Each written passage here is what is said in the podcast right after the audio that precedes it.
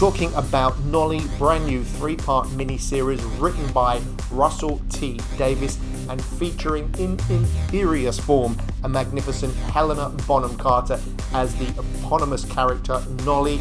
Nolly, also known to most people as Noele Gordon. Noele Gordon, a very famous actress in the UK in the 60s, 70s, and 80s. She starred in a very low budget soap opera called Crossroads, which enjoyed huge success, and she was in fact voted the most popular woman on British TV for many, many years. Now, this show is affectionately written. There's a lot of love for Noele Gordon in this show from the writer Russell T Davies. The production values are immensely high, in fact, a million times higher than probably the original Crossroads, which was well known for looking a little bit cheap.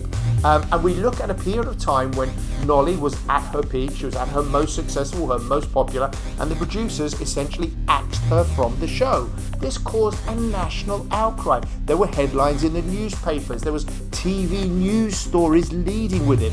And as we go through the show, we begin to understand that essentially she was sacked because she was a woman. And that was it. It's an incredibly well written show, incredibly well produced.